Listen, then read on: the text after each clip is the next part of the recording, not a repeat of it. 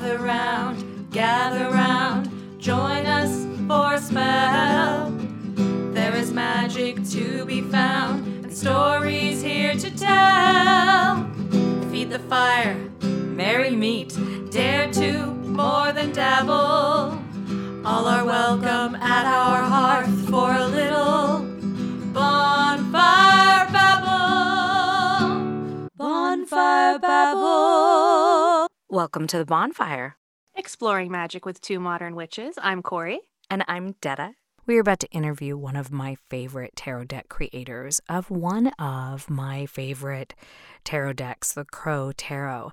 I also had never been an Oracle card person, and the very first Oracle deck I got was the Urban Crow. And now, of course, I have a couple more, you might say, but she was my gateway drug. The artwork is astonishing, and when you touch these decks, there is magic the moment you put your hands on these decks. There are some decks that just sing to your soul, and this is one of them for me and for a lot of people that I know.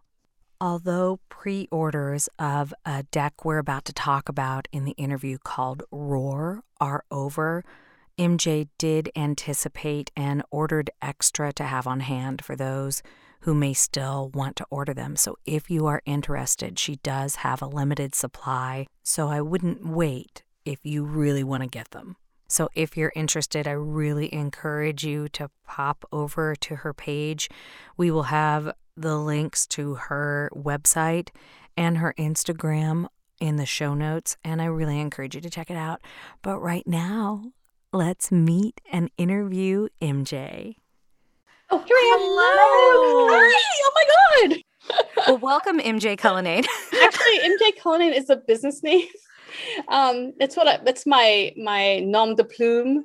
Oh. Um, I go by uh, my name is Margaux. Well, her so, name is Margaux. Margaux, Margaux, like uh, Margaux with an AUX, and so I that's love it. Me.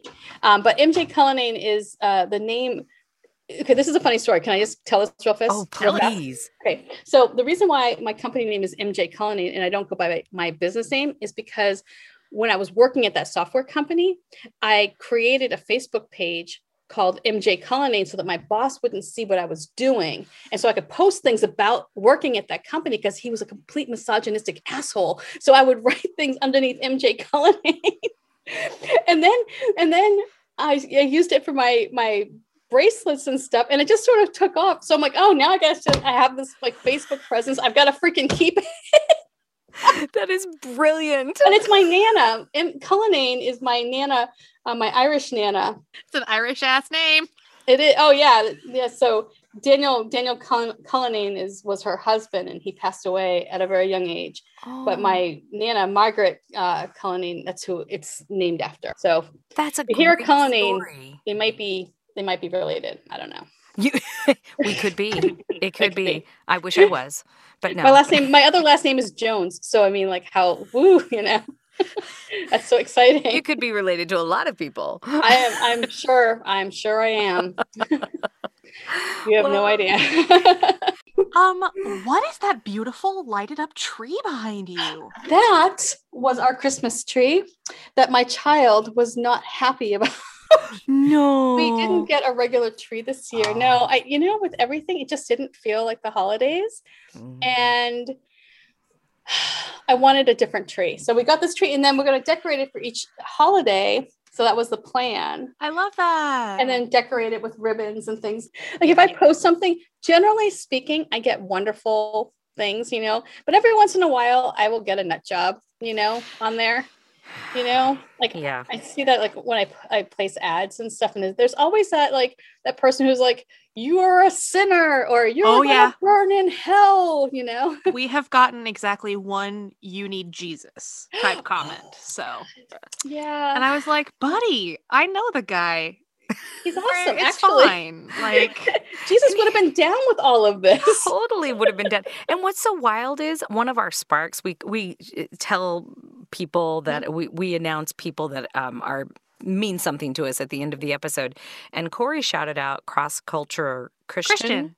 And he Uh-huh. wrote back and, and was really active talking with us back and forth for a while until he got overwhelmed with everybody. He took a got- little hiatus. He took Oh. he because he took off. He got he was like- really big on TikTok, which is like the new place to get enormous. And he Oh. just like blew up. And he was like, This has been great, except I can't right now. And I was like, More power to you, bud. Take a break. yeah. And so Are you he- guys on TikTok? I am. she is. Yeah. Do you understand how it works? Yeah. I don't understand how it works. It's it's the algorithm Mhm. once you like get it like locked in is tight it is such a good algorithm yeah um because like i don't see any of the i don't see any of what i like to call straight tiktok uh Okay. and uh i see a lot of like queer artists of Mhm. color and drag queens and crafters and nerds and just musicians and get that. a lot of comedy. You got to like like the right things and say not interested in the right thing. Uh, and I'm also eventually concerned- you'll get there. I'm concerned like about my 11 year old getting onto TikTok. I would know? be too. You know what I mean? Yeah.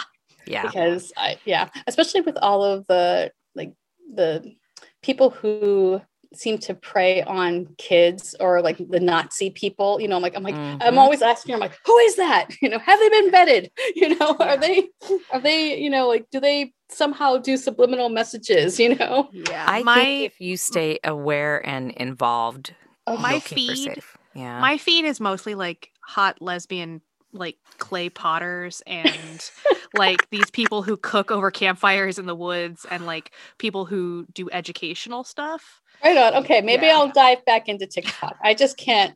I couldn't figure it out. It was the same thing with Snapchat. I used it for a hot minute, and I was like, I don't get this. I'm old, apparently. I love Instagram. yeah. I love the gram. Yeah. I love the gram. Snapchat and I are Facebook, you know, I love Instagram. That's my that's my jam. I'm good with it. For You sure. know, Wow. like I don't have enough time for for the other stuff. You know, I mean, now that the election is over, Facebook is slowly. I keep trying to do important Mm-hmm. announcements there, but everybody's gotten used to the fact that almost all my stuff is political now on Facebook. oh, how do you not get hit with people like slamming you? Oh, I'm in Or- an echo chamber.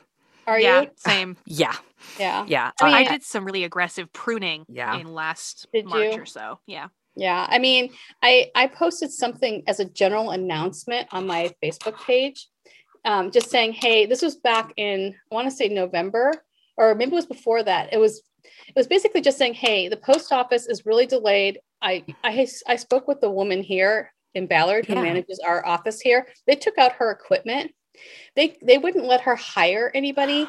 Um, they were so backed up, it wasn't even funny. So I posted something like that on my Facebook page just saying, hey, here's what's going on, right? And I linked it to an article from MSNBC, and I got people, I got a backlash like, I will never order your decks again. Why did you bring politics in it? Who do you think you are? You know, like just stick to doing art, all that kind of nonsense. They And was like, probably "Can't- it- never did anyway. They were probably trolls. well, it's funny because the people who are like, I wish I never ordered from you. And I'm like, wait a minute, you didn't. That's what they do. One, they think they're going to get to you, and then they think they're going to get to your followers and stuff Mhm. like that. They they were awful. I had three thousand people before Trump got elected um, Mhm. because I used it for a lot of film connections and stuff. Networking, well. baby. Yeah, and and- and family. I kept stuff custom. I went down to twenty one hundred within the first six months that he was in office, oh, and it was just like okay, but these twenty one hundred, uh, give or take a few. They're good. Mostly my family is not on Facebook with me anymore. Yeah. Oh. You know, not that I had 800 family members. I know, I know what you mean. Uh, when Trump got elected, this was was it 2016? Was I was doing something totally different. I was making bracelets and jewelry. I was making vegan um, jewelry, Oh wow! and it was it had just started to take off. I was on um, King Five. I was yeah on on the North was it evening um, evening magazine. I was on evening magazine. Things were taking up before Trump. Okay, so this was spring before Trump. Things were starting to take off. I was in the Grammy Award gift bags. Life was good. holy moly! Trump gets elected, and holy freaking shit, everything just fell apart. I had quit my job. I was working at, for a software company making a really decent salary here in, in Seattle. I mean, I'm a single mom. I was able to pay my bills, take care of my kiddo. I mean, we were living in a basement apartment. It wasn't great, but you know, it's Seattle for God's sakes. Mm. And when I, I quit my job to pursue this passion, right? This, I'm like, I can do it. I manifested this. This is right. And this is a, a long story in a sense. In a way, it actually opened up the, the door. It it had to have happened this way so that I could make the Crow Tarot. So I can't be angry about it. But when Trump got elected, um, everything just went to hell in a handbasket. And we almost became homeless uh, like months later. And it was really bad. It was like the kind of bad where you're like, oh my God, I don't know how we're going to eat or pay bills or what I'm going to do. And that's how that's how the Crow Tarot came about. It was out of like one of those things where I'm like, okay, universe, you totally fucked me now. Now it's like you've got to help me out here. And literally, the whole deck just kind of came into my head, like the, all the cards just flew into my head, and I was like, oh, it was a gift. Because oh and, and, the point of all of this is that it's like yeah when things look the shittiest right? When when things are like oh oh oh my god i don't think i can go any lower. That's when i think the lesson kicks in, right? And when things happen that are supposed to happen, because I would never have made the Crow Tarot if my vegan bracelets, you know, kept me at the steady, okay, you know, surviving level. You know what I mean? Yeah. I would never have felt desperate enough to to to reach out and to put that energy out there, that cry for help, right? So, I, one of your questions you had asked me was, um, what's the card that gets the worst rap? The tower card gets the worst rap. And I freaking love the tower card. When I see the tower card, I'm like, holy shit, yeah, change is going to happen. Bring it on. You know what I mean? so I can't fucking stand that card. We that's my, that's my like arch nemesis card. Why? What are you oh, afraid of? It's change. It's good. It's, it's it's important. And i always listen to it when i pull it but i feel like it's always there to roast me like really aggressively Here's what I think. We just had a conversation with an astrologist. We took a snippet of it for Aquarius for uh-huh. his birthday sign, and they and she said, she goes, and then the tower card and blah blah blah. And we started laughing because I know her relationship with him. She goes, you know, I wasn't gonna say that, but something came into my mind and I had to say something about the tower card. And I'm just like thinking, um, Corey, I'm so sorry, but I think you're in for it for a while. but my, my guide to my guide to embracing the tower card. I pulled the five of pentacles last night. Oh, uh, ooh. Yeah, it was like a it was a what do I need to do and work on and like focus on for myself in the coming season. And it was like, hey, you're suffering. Why don't you ask for help? And I was like, why don't you shut up? but I get it. Sometimes we say, don't like it when when the tarot is very real, you know. Yeah. I mean, I'm the same way. When I see the five of pentacles, I'm like, oh fuck, no, no. I feel that way about all the fives. Every time I pull any mm-hmm. of the mm-hmm. fives from any of the decks, I'm like, oh, frickin' frackin'. Yeah. Really? really? You gotta do this to me now? Just... I don't know. The five of swords, I have a love hate relationship with the five of swords you know because sometimes you kind of have to be a little bit like i see that as like i'm a little bit selfish i'm going to take what i want. It's like it's like the eric cartman card you know i do what i want you know? It's like i just don't care. Screw you. Screw everybody. Um, but sometimes you have to have that like you have to you have to channel that energy sometimes to get things done or you know, if you're dealing with design by committee or if you're dealing mm. in an office situation where you're I, oh, I am such a huge fan. Oh. And I remember the first time I saw your cards. Uh, I think you were doing a Kickstarter. Is it? Was mm-hmm. that no? it was Indiegogo. Indiegogo. I couldn't remember Which the platform.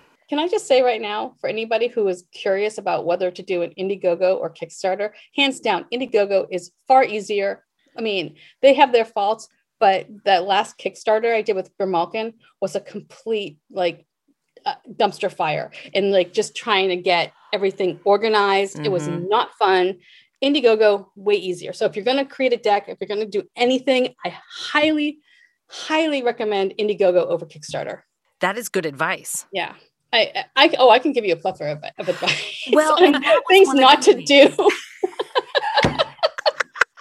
I was telling Corey before we started, I, I wanted to ask you, and so I can edit this out. Um, mm-hmm. just just let me know um, if you wanted to would because I didn't include it in the questions about what it's like to be a business owner. One in COVID, two by yourself and and dealing how do you do it do you mind talking about that oh no i so i love it for many things like being by yourself. I tend to not play well with others. I don't share my crayons. I never have. Um, I'm not that kind of person. Like I'm not. I'm not a team player when it comes to working in a, a creative capacity. Mm-hmm. Right. So I like working by myself. this pandemic, I'm sorry to say, I'm okay with it in many ways because I don't like going out and being chit chatty. And I'm not, I'm very much a recluse, you know? If I could go live out in the woods like JD Salinger, I totally would. My child would not let me do that. Um, as far as the pandemic and, and working by myself, that part has been good. The work itself, even like pre pandemic, sometimes it is just exhausting. I mean, thank God Shuffled Ink started doing the shipping for me the last video I posted um, when I was shipping out the Guardian of the Night decks, I think I was like, I was very close, I think, to having an actual heart attack. Um, I had oh. brought down, like, I brought down, like, I mean, like a whole room full of boxes and bags, and each one was very heavy, and got them all ready for the truck. And, you know, on my own, my kid does help me a lot, but she can't do it. You know, I mean, she's 11. Um, it's not like she's, you know, like going to be able to do a lot that part was just so physically exhausting. I don't know if like you can appreciate like just I live on the third floor, and so bringing up like 30 pound boxes of decks. Oh. Up the stairs and then bringing them back down to the stairs and then getting them to the post office, loading up the car and doing all that stuff. And then so that would just be exhausting. Was just as exhausting. Like two thousand decks. Oh, dude, you have like literally. I'm like, and then I'm like, why am I still so fucking fat? I'm like, why? because I literally have been climbing up and down stairs like I'm doing CrossFit. You know, I'm like lifting boxes, I'm moving them over here, I'm moving over. I'm like, why on earth? Like, have I? I'm not a twig. Shuffled Ink is now doing all of that, and I should have done that to begin with after the Crow Tarot. That's like that. That I should have. I should have started having somebody else do the fulfillment because it has taken such a weight off my shoulders. That's amazing. And can I just uh, say, because I'm looking at you, uh, she's not fat, everybody, whatever. And, oh. but I'm a runner. Oh. I feel your pain. I've, I've been heart. running for five years. And can I lose any of the extra pounds? No. No. So I'm just like, okay, body. So I just love my body the way it is. Camryn Manheim's Wake Up, I'm Fat is one of my favorite books. And yes, Cameron, I do wish you were a lesbian. And if you read the book, you'll know why I'm saying that. I accept you until you like want me to like you you give me like a high pulse rate, you know, yeah, when I'm literally walking off. up three flights of stairs. So um, especially without, when I've been doing it for two months, just knock yes, it off. You know, like without like literally just carrying up like, you know, some almond milk up the stairs. I'm like, why am I why am I so exhausted? I'm winded. The hardest was when I was doing the shipping, but being in business, um, I'm not good at with admin chores, as you probably know, because I will not see your email or I'll I'll see it. Sometimes I'll see it at 10 o'clock at night when I'm in bed and I'm like, I can't respond to this. No, of course you can't. No, I don't but, think that then, But then the morning comes and then I'm like, oh, wait, I have to make breakfast. Oh, I got to walk the dog. Oh, I've got this other stuff. Oh, wait. And then I, this other person just emailed me a question and they are like really adamant about getting an answer right now. So then I have to stop and answer that email. And then Shuffled Ink is like, hey, can you proof this? I'm like, yeah, sure, can do it. And then before you know it, it's like that email is like, it's like four o'clock in the afternoon. I'm like, I forgot about it. So that's why I always tell people, like, please just send me a gentle nudge. I'm not ignoring you. I'm, I'm really not. Like, I really honestly want to answer every single email sometimes You're just a single entity. Yeah. And I, I sometimes the day just slips away. I mean, like every once in a while, I'll get a really nasty, really nasty email about, and I'm like, I'm like, whoa. And then I have to check myself, right? Because you have to check your own energy, and you're like, okay, I'm not going to let this impact me. they are obviously frustrated, and it's probably has nothing to do with whatever this deck is or whatever. I just need to just relax, you know. So I deal with that same thing at work a lot. Do you? People who who assume that I'm a robot Yeah, or right. something and they like they just like go off. Fortunately, there's like protocols in place to be like, "Hi, this person sucks real bad. Can you deal with it?" but yeah, you got to like you got to regulate that kind of energy intake cuz Mhm. woof. Right. Well, that's what when I did the Urban Crow deck, I have a card called Displacement. And I recognize this energy um, more like more now after making that card because it's that energy of when you have a nasty call, right? When somebody calls you and they're being a complete, you know, pain in your ass. And then you get off the phone. And if you have that energy inside you, it has to get out somewhere. And if you just place it towards, like, say, your friend, right? Or to, you know, to Detta, and you're like, oh my God, why did you ask me that question? It has nothing to do with that person, right? It has all that energy. So I'm learning more about displacement and I catch it when I when I read an email now and it it makes my heart sink that they're not happy. Like having somebody not happy is like that makes that literally makes my heart hurt. And what would happen is I would turn to my child who was like, "Hey mom, can I order this? Hey mom, what's your?" I'm like, "Like what? What do you want?" you know. Um, what are your favorite? Like, what were some inspirations in the city? What are your favorite parts of the city that you incorporated into the Urban Oh. Crow? Yeah. So um, mainly in the Urban Crow, it was just the color scheme. So you know when you're walking down the sidewalk in Seattle, you have just there's just this like grayness, right? I mean, whether Yes. it be the clouds, the sidewalk, the city, it just feels very gray. And then you'll you'll see like there's like pops of greens and like olive greens or just like the pea green, whether it be the grass or the moss. And then there's like the flowers that just seem to pop out of like out of nowhere. And so, mainly with the Urban Crow, I took the idea of Seattle where it was that grayness, the colors, the muted colors, but then I added, a, you know, of course, like the waterfront. I added the water elements, whether it be like in the luck card or the abundance card. Of course, the Bothell, like the uh, the Rooston Bothell, was there, but really for any of the cities because Seattle's just like one of my cities. You know, I mean, like I grew up in Boston, I lived in New York, I lived in Cincinnati. Um, Oh wow. there's just uh, there's just an overall. It doesn't matter where you go when you're in an urban environment. Um, it just looks different. Like I can't. It's like I can't explain it. Oh my god! It's like there's just like this like. I don't want to sound woo woo, okay? Sound Like- woo woo. Bring on like the it's almost it. like there's like an aura to the city, you know, where it's like there's just this grayness, but then there's also color, and the color stands out so much, you know. There's so much different energy, I think, in a city than there is. I mean, it's just a. It's why people Yeah. like to get away to the forest, who like to do that kind of thing, Right. and why my wife will never want to live in the country because she's just such a city girl. She grew up in San Francisco because it is. It's a different. It's a different Oh. vibration. and Mhm. It resonates on a different level. So Boston is one of my. I've only visited once. Fell madly in love with it.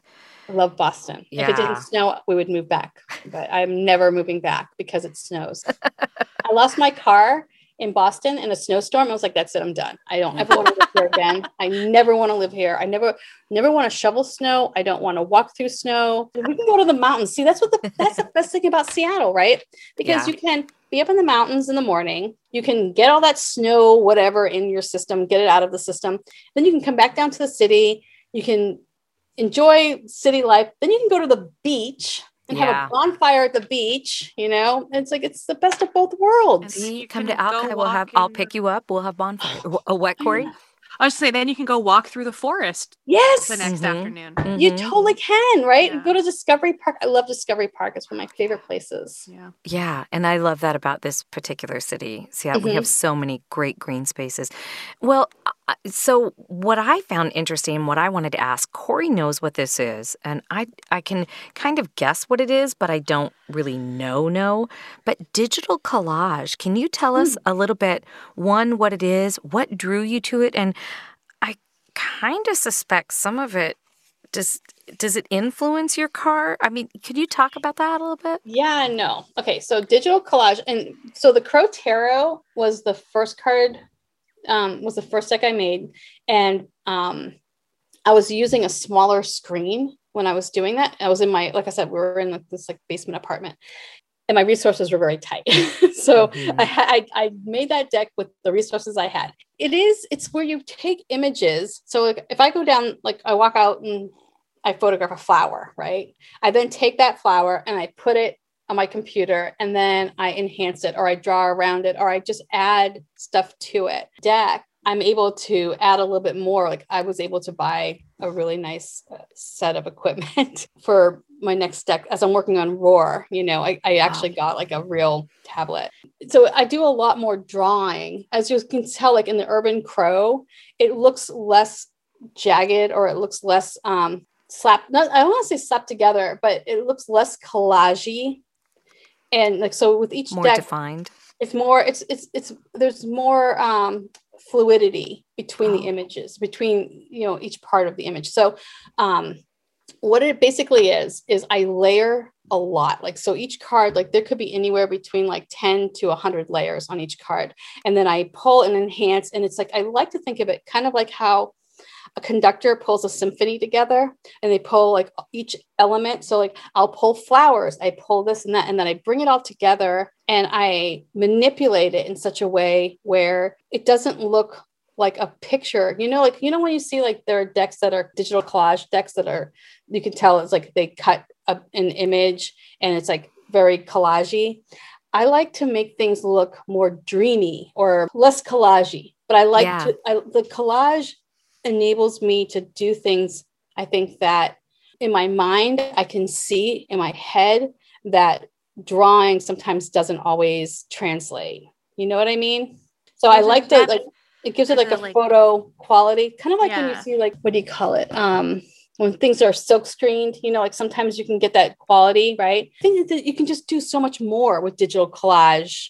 And even when I was doing mixed media, like I- used to actually paint on canvases. I mean, that was like where, where what I actually started doing. I would still do collage, like even on the canvas, I would pull elements, whether it be cut paper or cut images, and then I would put those in the collage as well. So I still love the idea of taking different things and putting them together. Does that make There's sense? a- yeah, there's like a beautiful richness and depth to to an image that has layers, even if they're made two dimensional. Like Mhm. you can f- like feel the weight of those images. I feel like Yeah, and I love like oh yeah, like so for like Urban Crow, like in the Sacred Space card, like all of these, like each one of these pieces in that nest is a different layer, and then you can layer, and it just gives it a depth that it's really hard to do if you're painting. I mean, maybe people, I mean, I'm sure people can do it, but I don't have that ability. So I, my job, I uh, my how I view my job is to get these images that I have in my head in this information that I have in my head out the best way that I can. And so, you know, like whether that is through drawing some of the stuff or painting some of the stuff uh, or doing digital collage, you know, really it's just about getting the information out, if that makes sense. Yeah. Sometimes I, like, I don't know, like just, I your art is super cool and oh, it gives me kind of late 80s like street art expressionist art vibes and i was just wondering if there are any like illustrators or artists that you feel super inspired by oh yeah. Okay. So I have two, which is funny because you said late 80s and that's uh, Jean-Michel Basquiat. jean-michel basquiat that is exactly who i was thinking of Oh my God. Okay, Yes! Hold tight. Hold tight. I got to show you something. Hold tight. fucking love my that God. guy Great. You're going to love this. You ready for this? i'm ready Have you seen this? yes Have you seen this? I love Maya it. Angelou with Basquiat paintings. oh I mean, my like god this, I got this. I was like, I was like, because of doing Maya Angelou for the Roar deck. So I try to, I do, you know, I, I try to get an inspiration, get a feel for the person. And then I'm like, oh my God, there's a book with Basquiat and Maya Angelou. Holy crap.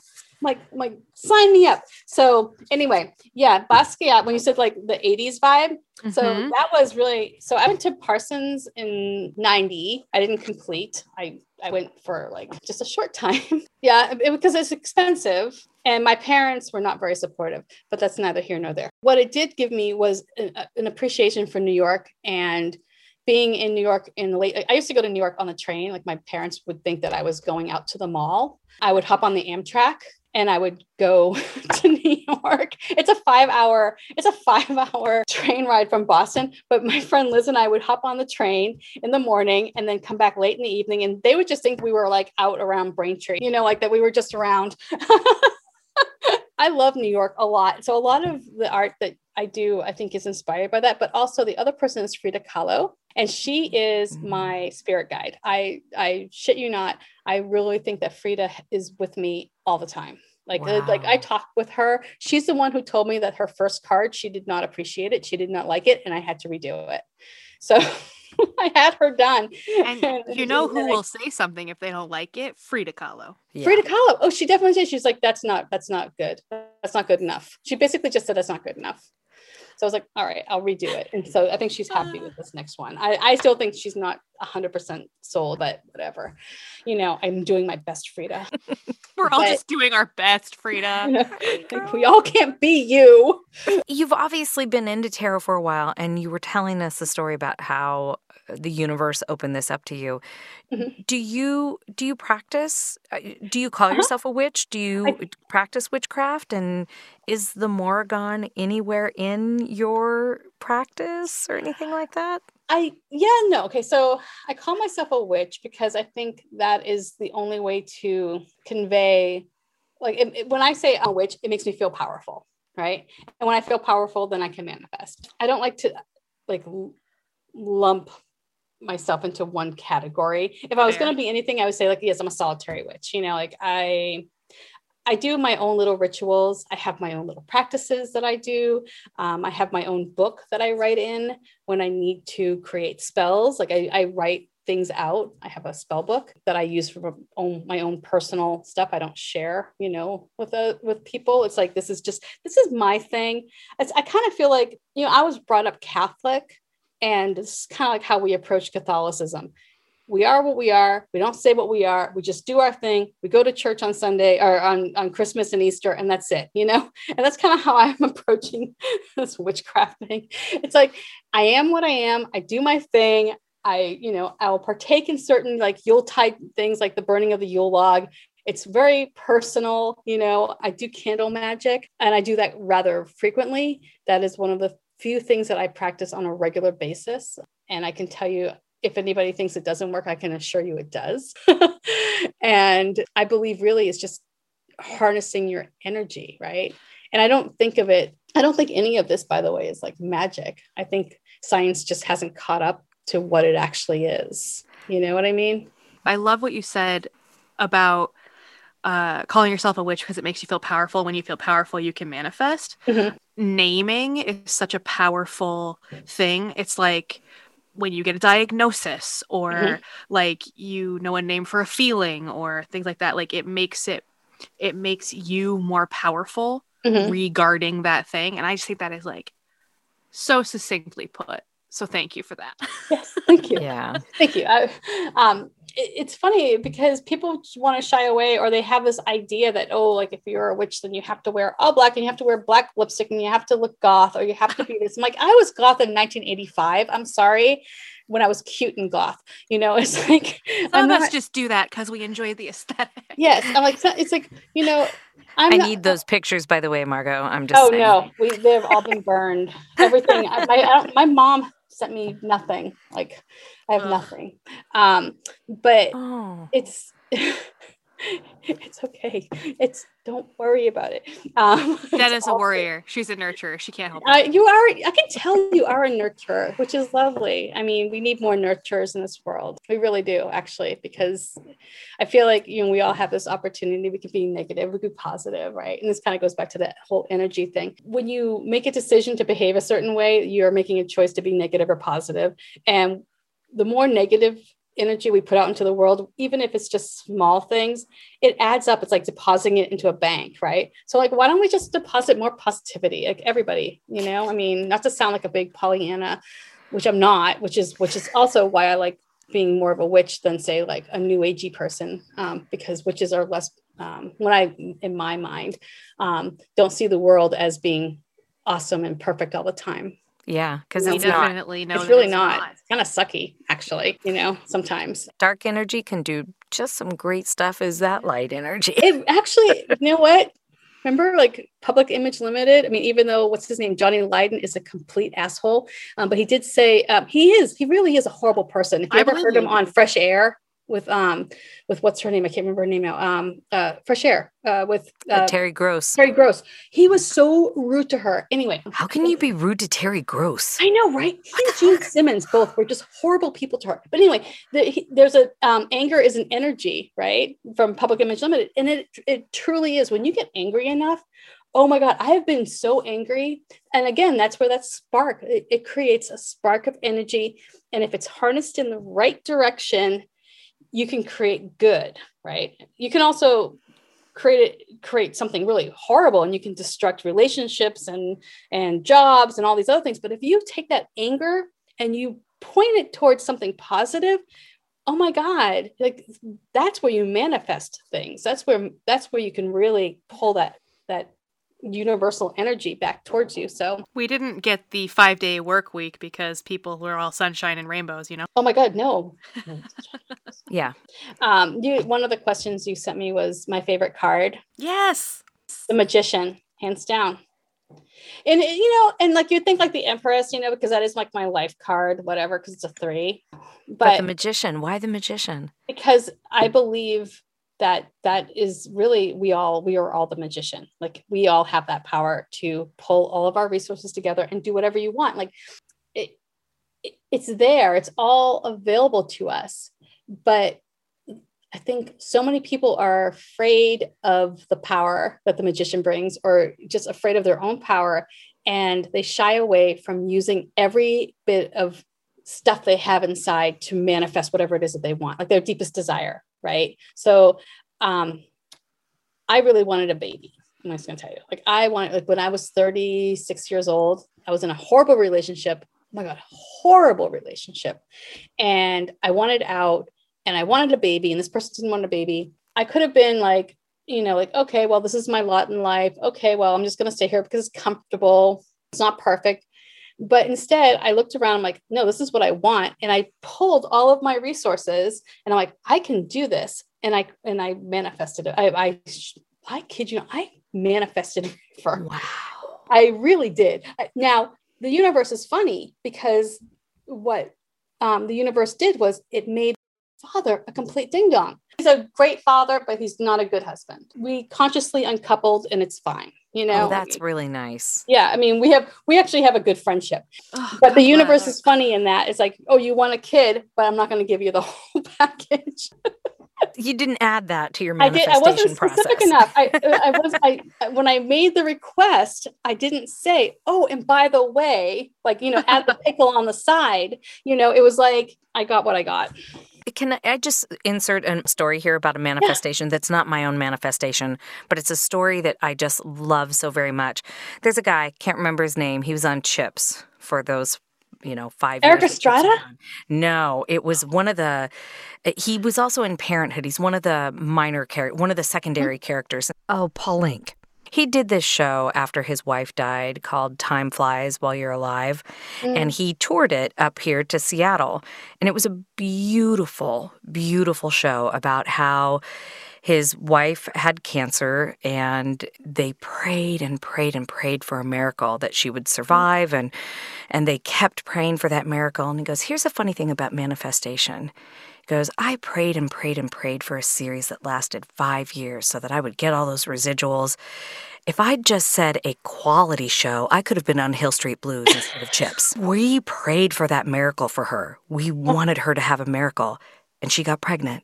Oh, And she then prayed to stay alive till the baby's first birthday because everybody said, abort it, you can't have chemo, blah, blah, blah. And she's like, I want this baby so badly. And she got to be there for the first year of the baby's life. And I just think it's such a great manifestation story. And here's an interesting thing the guy who wrote the short story for Arrival, I, I ended up seeing it both times um, when it, it was only here two nights. Ted Chiang, he came to see that show. And that is what inspired the story for Arrival. Manifestation just going Yep. on about Funny because- specificity. but I also, I mean, it kind of harkens back to the the witchy thing. You know, it's like if you believe that you have that power within you, then I think you can manifest anything. But you have to be specific. You do. And then you have to do the work afterward. I oh, mean, oh yeah. Yeah. Well, But that's yeah. what that's what the magician's all about. The magician isn't sitting on the couch and watching Netflix and being like, "Yo, where's my car?" You know, I mean, like it literally is about doing the work. I liken it to baking, right? So the magician card is like baking. You have all the ingredients around you. You have the flour, you have the eggs, you've got the milk, you've got everything, right? And then you also have the oven. The magician itself is the oven, right? The oven alone without the ingredients is nothing. You can just turn it on, it just wastes energy. If you have all these ingredients, but you don't have the oven, well, you've just got a bunch of like just wet ingredients that don't bake or become anything. But when you put all of it together and you use that magician energy, which is the oven, and you put all of your ingredients in it, then you get freaking bread, and everybody loves bread. That is true. That's a It's spell universal work. truth. that is true. That's a universal truth. I love that. That is a great metaphor. That you know, it's like it's like that's how I like with Rev. Really, it's like it's about putting in the work. You know, you, I mean, sure, you can go to the store and buy bread, but it's not nearly as good. That is what we are constantly saying on this podcast is you just have to do the work. Do the work, yeah, Do the work. make it work. you Yeah. totally do. Make it. You have decks that I love. The crow deck. And by the way, I've never been an oracle card person and and now I have the oracle cards because Yay. you made them and your artwork. is just like I just love Oh. them so much. I love this deck. Can I just tell you how much I love this deck? And Please. Please. if you haven't seen the book or if you're not familiar with John Marzluff, um, please, please find him. Um, he is a professor at the UW and his study is like crow behavior. I mean, like, dude, he has like the dream job.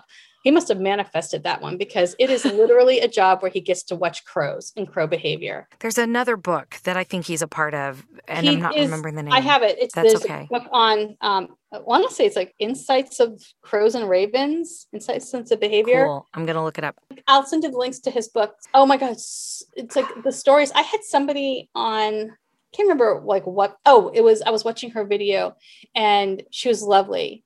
And I can't remember. It's like truth about tarot. Oh my god, I'm so sorry. I can't remember. I'm I'm, I'm embarrassed. I can't remember her. But anyway, she she We're was like, I don't person. know if crows drink and smoke. And I was like, yeah. Um, I read it in the book, and they do. Uh, they drink and they smoke, just like deer find fermented, you know, apples and they get drunk. You know, like have you Yeah. I ever did heard not about? know this. Yeah, oh my god! Oh my god! You should Google drunk deer. There are a number of animals that will get into like rotten fermented uh produce and just get wasted. Yeah. Like When my time. golden retriever was a puppy and we just thought it was the weirdest thing, he would go into we had a garbage can that wasn't didn't close. He Uh-huh. would get in and we thought, "Oh my gosh, you're going for food." No. He'd go for any alcohol that was Yeah. in a wine bottle or beer bottle and try to lick inside. It was like, "No, dude, you can't do that." Oh, no, no, they do that. So crows will smoke and they'll see people smoking. They'll pick up the cigarettes. I mean, I don't know if they actually enjoy it, you know, but it's they're mimicking us is what they're doing, and they're they're we're influencing their behavior. But I did have a I did have a dog way back when I would take to Kells with me, and he would get a little. The bartender would give him a little thing of beer. I'm, I'm sure there's many people who are like, "Oh my god, I can't believe you did that." I mean, it was a, a small amount. It was not dog abuse. I mean, literally, this was the best, happiest dog ever. Um, and he was very well loved at Kells. So, oh, Kells. Oh, when we can go out again, I love I. Kells. So you were just on to crows. It didn't really have to do with a deity. Oh, with crows, I've been into crows for as long as I can remember. I mean, they're my they're my animal. Like they're like long before the movie The Crow. I'm just gonna say, you know, like I loved crows. I liked crows before it was cool to like crows. I like yeah, I like crows like back when they were just birds, you know. But now there's something else. So, you but know. now there's something greater. They No, have their um, own I don't know- documentary. Um, yeah. I don't know what it is, what what or why why it is, but they've just always been that kind of bird that just fascinated me. And I love I, I love seagulls too. Like when I lived in Cincinnati, it was the weirdest thing not to see seagulls. In Mhm. fact, they, I didn't see um, crows there either, which was really I'm like, where are the crows? crows so- are everywhere. That's know, right? bizarre. I know, right? I even went to a cemetery and I didn't see any, and I was like, where are the crows? There's just there's just something about them. And then when I moved here, it was we were living in Lake Forest Park, and which is near the Bothell Roost. Like so, it's like you know Bothell, Kenmore, Lake Forest um, Park, and so we were living at this house, and we would get like hundreds of crows that would stop on their way to the roost and sit on the fence and sit in the trees. And they would i used to ride my bike on the burke gilman trail after i left this is when i was living with my ex. And this is like a long meandering story but i'm like a crow that way because i'm like oh i'm over here i'm over there. Long story short is i ended up i left my my ex and i moved to eastlake and I had a job up in Lake Forest Park and I would ride my bike on the Burke Gilman. And the crows I would just see the crows all the time. And they were like I felt like they were like my companion for those like was it 10 or 11 miles That's a long yeah, ride yeah wonderful ride. I mean it, it's so beautiful. But they would be there and they were just always there. And I always felt like they were like I, again, like I don't want to sound woo woo, but I always felt like they were like just sort of like talking with me. Like they were like they were They there to keep me company and hanging out, and we would talk. And I still talk to my crows. I mean, I talk to the crows out in my balcony, you know, and and sometimes they're not very nice, you know, when I'm not giving them enough food or not timely enough. You know, they're like, "Come on, chop chop, lady." if i'm not out there by 9.30 uh, they start talking yeah they're like where are you where is the food what is going on You're like a lazy human. What's wrong with you? we have things to do today we need breakfast I know, like, right. Like, how do you expect us to like, you know, monitor the block? That one card I have, um, I have that communication card in the deck. That was literally this crow before I got Layla. Um, now Layla and the crows are getting along just fine, but they won't come up to the door like they used to. Um, so they would come right up to my my door, and so I'd be working, and then I would hear peck, like peck, peck, peck, peck, peck. There would be freaking brave one, like right there, like come on, like shrugging his shoulders, like you're late. You know, come on. Can you just like hurry it up? We know you have food in there. And so when we got Layla, the crows now just stay on the railing, but they still come up. Like she'll be out there, and they don't. They and Layla's fine with the crows. Like she doesn't jump at them or anything. They sort of have this Yeah. nice sort of like I think they understand each other, mm-hmm. which is kind of interesting. You know. They'll get used to each other. Now the crows wouldn't used to come out when Riley, uh, uh, the golden, was was Mhm. out with me, and the last week, just after all this time, he's he's coming out with me, and they're like hopping around him.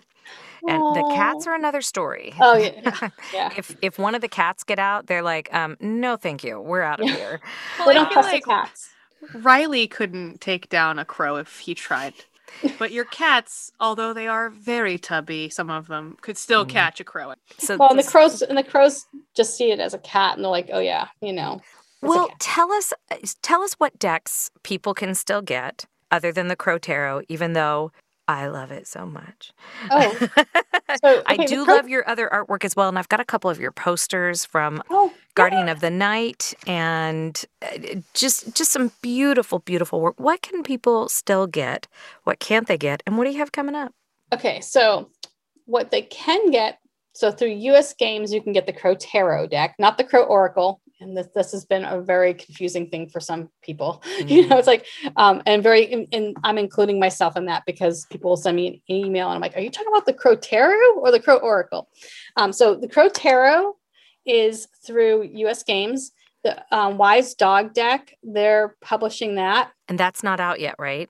No, Okay. and then my independently published decks, I'm independently publishing my decks from now on. I'm not working with a publisher anymore because it's like giving your work over to somebody else and then getting almost nothing in return. Oh my God, that oh, sounds horrible. That sounds horrible. If you can do things on your own and you want to make money as an artist, I think that's just the way to go. So independently publishing, it has its it, everything has its drawbacks. I wrote a, a blog post like, so you created a, a tarot deck. Now what?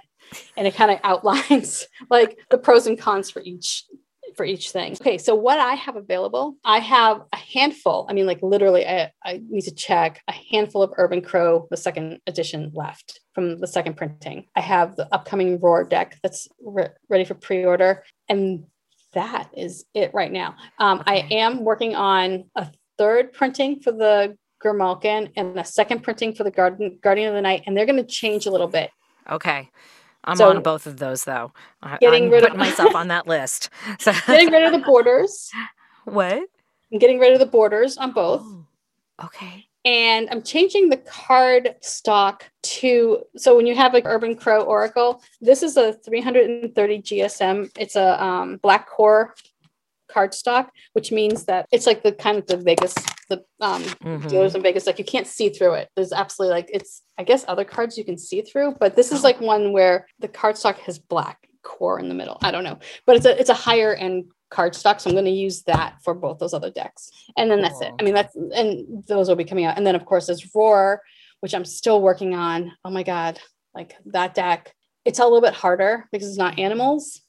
And you know, with crows, it's like you know, I'm going to put a crow this way. I'm going to put a crow that way. Crows are flying. Crows are sitting. Crows are squawking. You know, um, people, it's a different thing. You know, oh, their energy so is totally different, and I want to make sure I capture that person's essence. You know what I mean? When you hold that card, I want you to be like, oh, I can feel, you know, their struggle, or I can feel what you know, what the message is that they're they're trying to convey. It's not just a history lesson in a in a box, you know, it's also to be used so that you can connect with that that person on the other side. So that's that's yeah. amazing. I hope so. I mean, like I really like I've been really working hard on this deck to make it something that's useful, but also in, in a sense, yeah, I mean, educational too. Like I would love for little girls to get hold of this deck and be like, oh my God, that lady bucked tradition too. And she looks like me and I could do that. I can stand up or I don't have to listen to what like my grandparents say are the, you know, is the right way to be. I can pave my own way, you know? So like, I mean, there's, yeah. That's amazing. Yeah, and I also have to say before, and thank you so much. You've been so generous with your time. Thank you. Thank you. Oh, no, I'm a talker. I'm so sorry. I'm like, no, you guys are probably like, oh, get this you're lady in, off the phone. You're in good company. Yeah. Yeah. totally fine. But I just have to say, because I, I've been, I, I was into tarot before I found the, my path as a witch. So I've, it's been 30, 35 years and so many great decks out there. I have, I can say without hyperbole, I have never read a better guide. Oh my God. I will put this. It's the complete guidebook for the Crow Tarot second edition. And I, it's uh, for one thing, the storytelling about each crow's story mm-hmm. and what is going on. And then all of the different descriptions that you have, the, the elements and the balance, the positive traits in balance with the negative traits out of balance. For one thing, I love that. The general message and the past position, present position, advice position, and describing everything, uh, every picture on the car. I just, I just fell in oh. love with it. It was, it was like a book, like because it is a book. But, but even so, and, it, but it still gives room for interpretation. Because I did a read uh, for my wife after all these years, my very first reading ever for my wife. And she picked the Crow deck out of the decks I had, and I was able to talk about it. But there was room for interpretation because we were doing the Celtic Cross, jumping off of what you had too, as well as uh, being intuitive and going away from the book. But the book was such a tether to to the story and to the story that was telling. And by the way, it was uh, such an accurate read. I won't get yeah. Oh yeah, it was. She was freaked out how accurate it was. I mean, I if I had picked, gone through and picked the cards myself, I could not have done a more accurate read. Was it? Yeah. Oh, yeah. It was. She was freaked out how accurate it was. I mean, I. If I had picked, gone through and picked the cards myself, I could mm. not have done a more accurate read. I do have to say that that deck is magical. It I'm is. Just, I mean, it really is freaking. I think it's because the energy that came out of it. If you only knew like the it was like a mama bear, which is me, um, who needs to take care of her kid. And it was like, come on, you guys, like my guides, I've been with my guides. Like, I swear, it's like they, I, I talk with them regularly. We have this like this love hate relationship. It's more like I know they love me, and sometimes I just really dislike them. Um, but they they are working to help me. I know it. Um, but I think it really is something that I, I do believe that deck is ma- is magical, and I really think the Urban Crow is like is is up there. It's like there's it was a very similar, not quite so like oh my god, I'm we're gonna be homeless energy.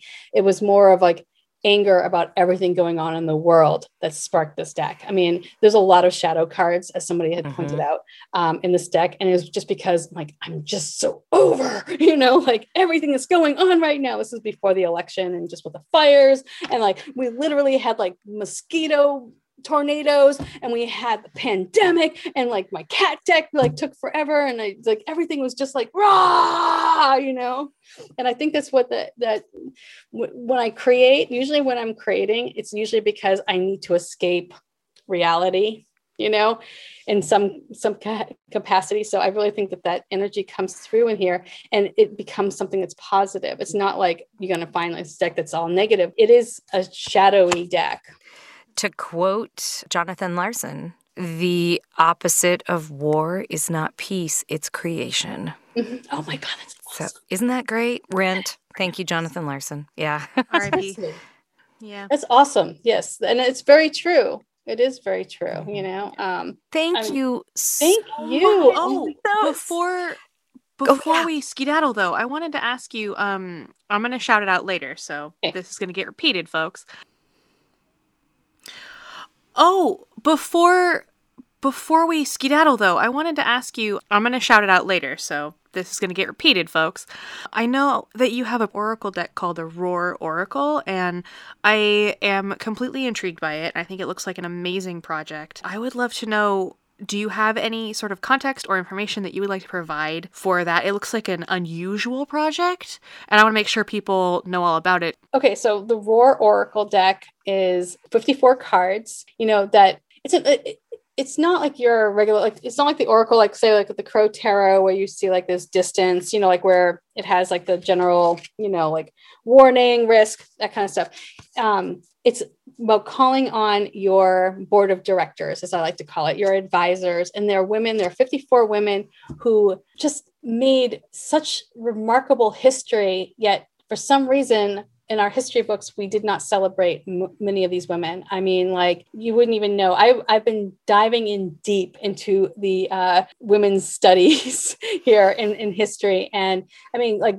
uh, Granny Nanny is a great example. This was one badass woman who came over from Ghana um, and basically said, "Oh, oh, you you think I'm going to be a slave? Uh, think again, check yourself. I'm not. So goodbye. And she was in Jamaica and she went up into these hills that literally like no one can survive but this woman using her history using magical forces like they the the spanish were like dude this lady is supernatural there's something up with her she's not right we can't fight her. And so they basically said, okay, Granny Nanny, you can have this area. And um, the people who left the plantations, the sugar plantations, you can have them too. And you guys can all be free.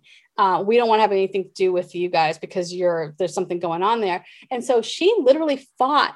Oh, I'm sorry, it wasn't Spanish. She she fought the British and was like, she not only freed herself, but she freed a ton of people and like our history books don't even tell us anything about this remarkable woman. She taught them how to like what herbs healed them. She taught people, you know, how to do guerrilla warfare like long before, you know, guerrilla warfare was ever like taught by military people but this deck really goes in and it it's not about just giving that history lesson it's also about like when you pull that card right maybe Granny Nanny's coming out to, to help you find your history. What lessons can you um, draw on? You know, what are you missing? She's kind of like the Hierophant, you know, it's like that that that energy from the past the, the wisdom the old teacher you know and then there's of course like this rosa parks you know like do you have to stand up and and take what's yours rightfully yours so when you when you draw each of these cards yes you'll get a little history lesson but also i want it to be a deck where somebody can ask a question and then find the answer from beyond the grave. Like find somebody like find their their spirit you know that will come through and bring them a message and again like with my other with the urban crow what you get what you divine from your deck is going to be very unique to you so the message that i may get when i pull say julia childs you know may be very different than the message that you get but it's still going to come through and help i be and i think be helpful you know what I mean? Yeah. But the deck really does. I mean, I've learned so many wonderful stories from like women like the night witches and uh, the Russian night witches. Oh, Who- yeah. This deck is just it's full of I think surprises for the cards. You know what I mean? Like when you go through, you're gonna be like, oh wow, I didn't know about this person, or it may be a card that you go, oh Audrey Hepburn. Yeah, you know she was a really beautiful soul. You know, and what can I, you know, what can I take from her today? What wisdom does she offer me today? I really love this. Like I, and partly, I really do want. I mean, this deck is very diverse, and I really do want every little girl. I want like girls to read it or get a hold of it, and just find somebody in there that they can connect with. Like I connect with Frida. It's a, it's I connect with her on a, a more spiritual level. Um, but I want that for other. I want like I think we need more role models. I want you know um, i want our kids to see like it's okay to stand up speak your truth and if somebody doesn't like it screw them you know i mean and if they're if they're a boss and they're telling you um, that you need to behave a certain way or that you're being bossy or you're being too outspoken you know it's like f that you know That's awesome. I want to buy this for all the little girls in my life I know. It's like I, and myself. I'm like, can I just tell you? Like, I'm like, I'm gonna say my kiddo was the one who was like, oh, you have to do a car about Ida Lewis, and she was the woman in Rhode Island who jumped into a into a rowboat and saved five men, despite the fact that it was a major storm, and she just didn't think twice. She was like, oh, I got this. Yeah, weather. I got weather. No problem. And she went out and she rescued five men. She was a teenager. So I have this really cool postcard set that has illustrations of like women in STEM and like really cool influential women women on it. And I save it mostly to send postcards as thank you notes to family members that I think need to remember how important women are. yes, It's like my Yeah. little it's like my little thank you for the birthday gift. Also, check yourself. yes. Oh yes. Uh yeah. I mean, Thank you so much. This I just can't Oh. tell you what a all right. treat this has been for me. Thank you, Greta, Greta or. Greta and Corey. Thank you guys so much. And I really appreciate, I mean, I just so appreciate you guys and just your support and just I really it's like I am so lucky to be an artist and to be able to do what I love. And it's only because I, I have supportive people around me. And I just thank you so much. I mean, like literally, I mean, when I, I manifested a deck, but I also manifested so much more than just a deck. I mean, it's easy to manifest a physical thing, but it, to manifest support and love is just, I, I mean, I have to say thank you guys. I mean, like, thank you. I mean, Well, I give you a lot of shit, but thank you. right back at you. and I'm sure everybody's going right back at you. Oh, You big love, big love, big love. You feed our souls. Oh, So- oh, you guys, well, it's, it's a mutual buffet because I'm feeding as well. well, have a great night and Yes, uh and uh yeah, and I'll see you um at the Alki bonfire. So, uh Corey, do you want to send up some sparks? Uh, I would love to send up some sparks. I'm feeling particularly sparky after that conversation. Me too. So, like I mentioned during the interview, um, I'm completely intrigued by the Roar Oracle. So, if you go to MJ Cullinane's website, which is MJ mjcullinane.com, uh, you can just scroll down and it's um, two thirds or almost to the bottom of the page, the homepage. Uh, you can read about the project and you can right there on the website, and it looks so neat. It so go check it out. Neat. I'm calling out an an Instagram person that I follow. She is a is she a yoga teacher? She is. Corey knows her, which is how I think she must have come into my life on Instagram. Yep. And her name is Gabby, G A B I underscore E.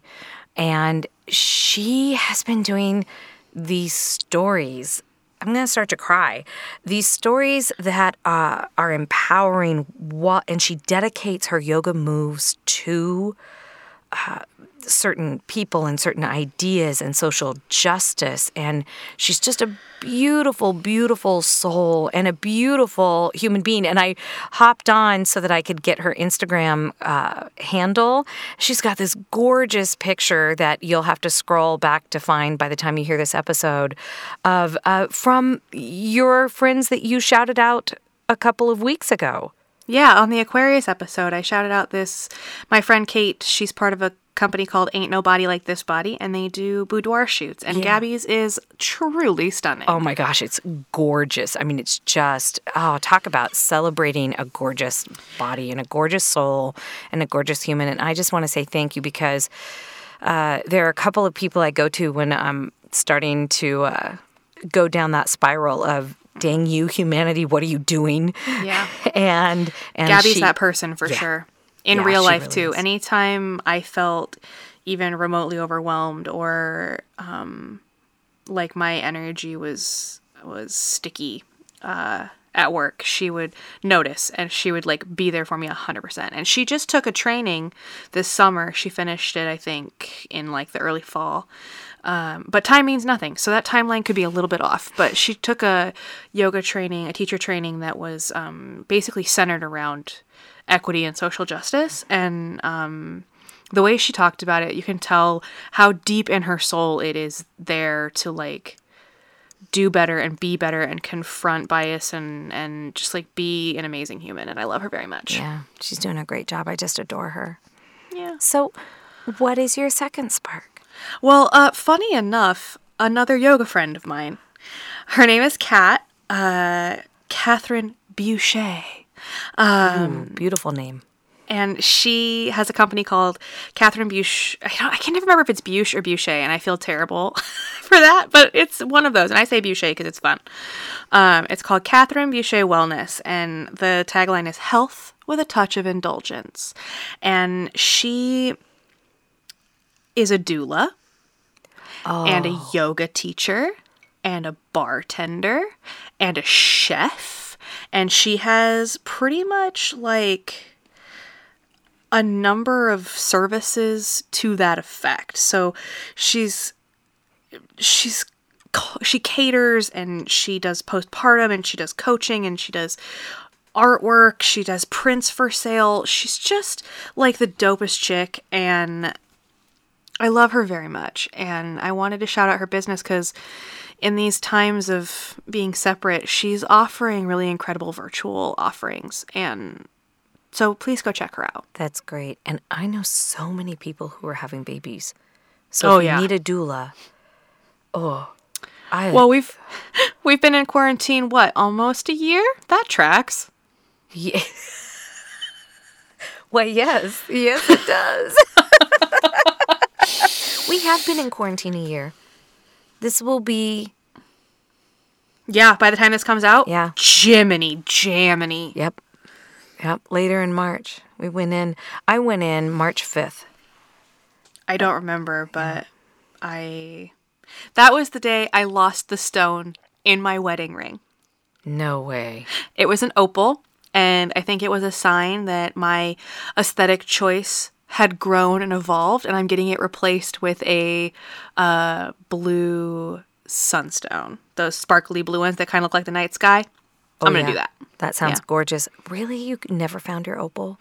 Uh, I went to the yoga studio to help clean it out and uh, basically put all the retail in the back closet and everything. I couldn't find it. I I realized as I was getting ready to leave for the final time that my stone was gone, and I couldn't find it in there, which means it must have fallen out either on the road or it fell down in a sidewalk or whatever. It was just an opal. It's not like it was like a super mm-hmm. pricey stone. And like you The said, diamonds are still in it. Uh, yeah. and you're letting it move you to the next phase and your ring gets to grow with you. I love that. I love that. Well, everybody, thank you so much for joining us for, you know, my fangirl episode. we it was a real treat and it was fun it was it felt like sort of just hanging out and Oh, it that totally was did. but until until we see you all next time be well Harm none. and don't forget You are magic. Hey, everybody. If you like this show or you know someone who would like this show, feel free to share it and like and then rate and review us. Reviews, even if it's just like a smiley face emoji or a little thumbs up, a review helps us get seen by other people. Um, so if you have the time, it costs nothing. Please drop us a line. Yeah, and a follow on Spotify or iHeartRadio is also very helpful depending on where you listen to us. So thank you. And you can find us on Instagram, At Bonfire Babble, Twitter, Bonfire Babble Podcast, Facebook, Bonfire Babble Podcast. and our Gmail. Bonfire Babble Podcast at gmail.com. That's a place you can go to sign up for our newsletter or to ask us any questions. We would love to hear from you. Heck yeah. I would like to acknowledge that we are on the traditional land of the first people of Seattle, the Duwamish people, past and present, and honor with gratitude the land itself and the Duwamish tribe. For more information, reach out to realrent.org.